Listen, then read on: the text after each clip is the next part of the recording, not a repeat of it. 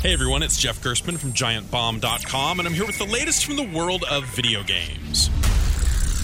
With 2014 coming to a close, it's a good time to look back at the year in games and pick out a few favorites, even if they were few and far between this year. Regardless of that, let's get to the point. I can't stop playing Call of Duty Advanced Warfare, and that's a pretty impressive turnaround considering how boring the old shooter franchise has been these last few years. Advanced Warfare freshens up Call of Duty's multiplayer combat by taking it further into the future than the series has been, bumping up the technology that we can strap to a soldier's body. That means the player has way more mobility, courtesy of a jetpack like exoskeleton that lets you boost around corners, double jump high into the air, and so on. I thought I was finished with Call of Duty, but Advanced Warfare sucked me back in in a way that I haven't felt since the original Black Ops. Brush off the boredom of last year's release and give this one a fresh shot. It's surprisingly fun.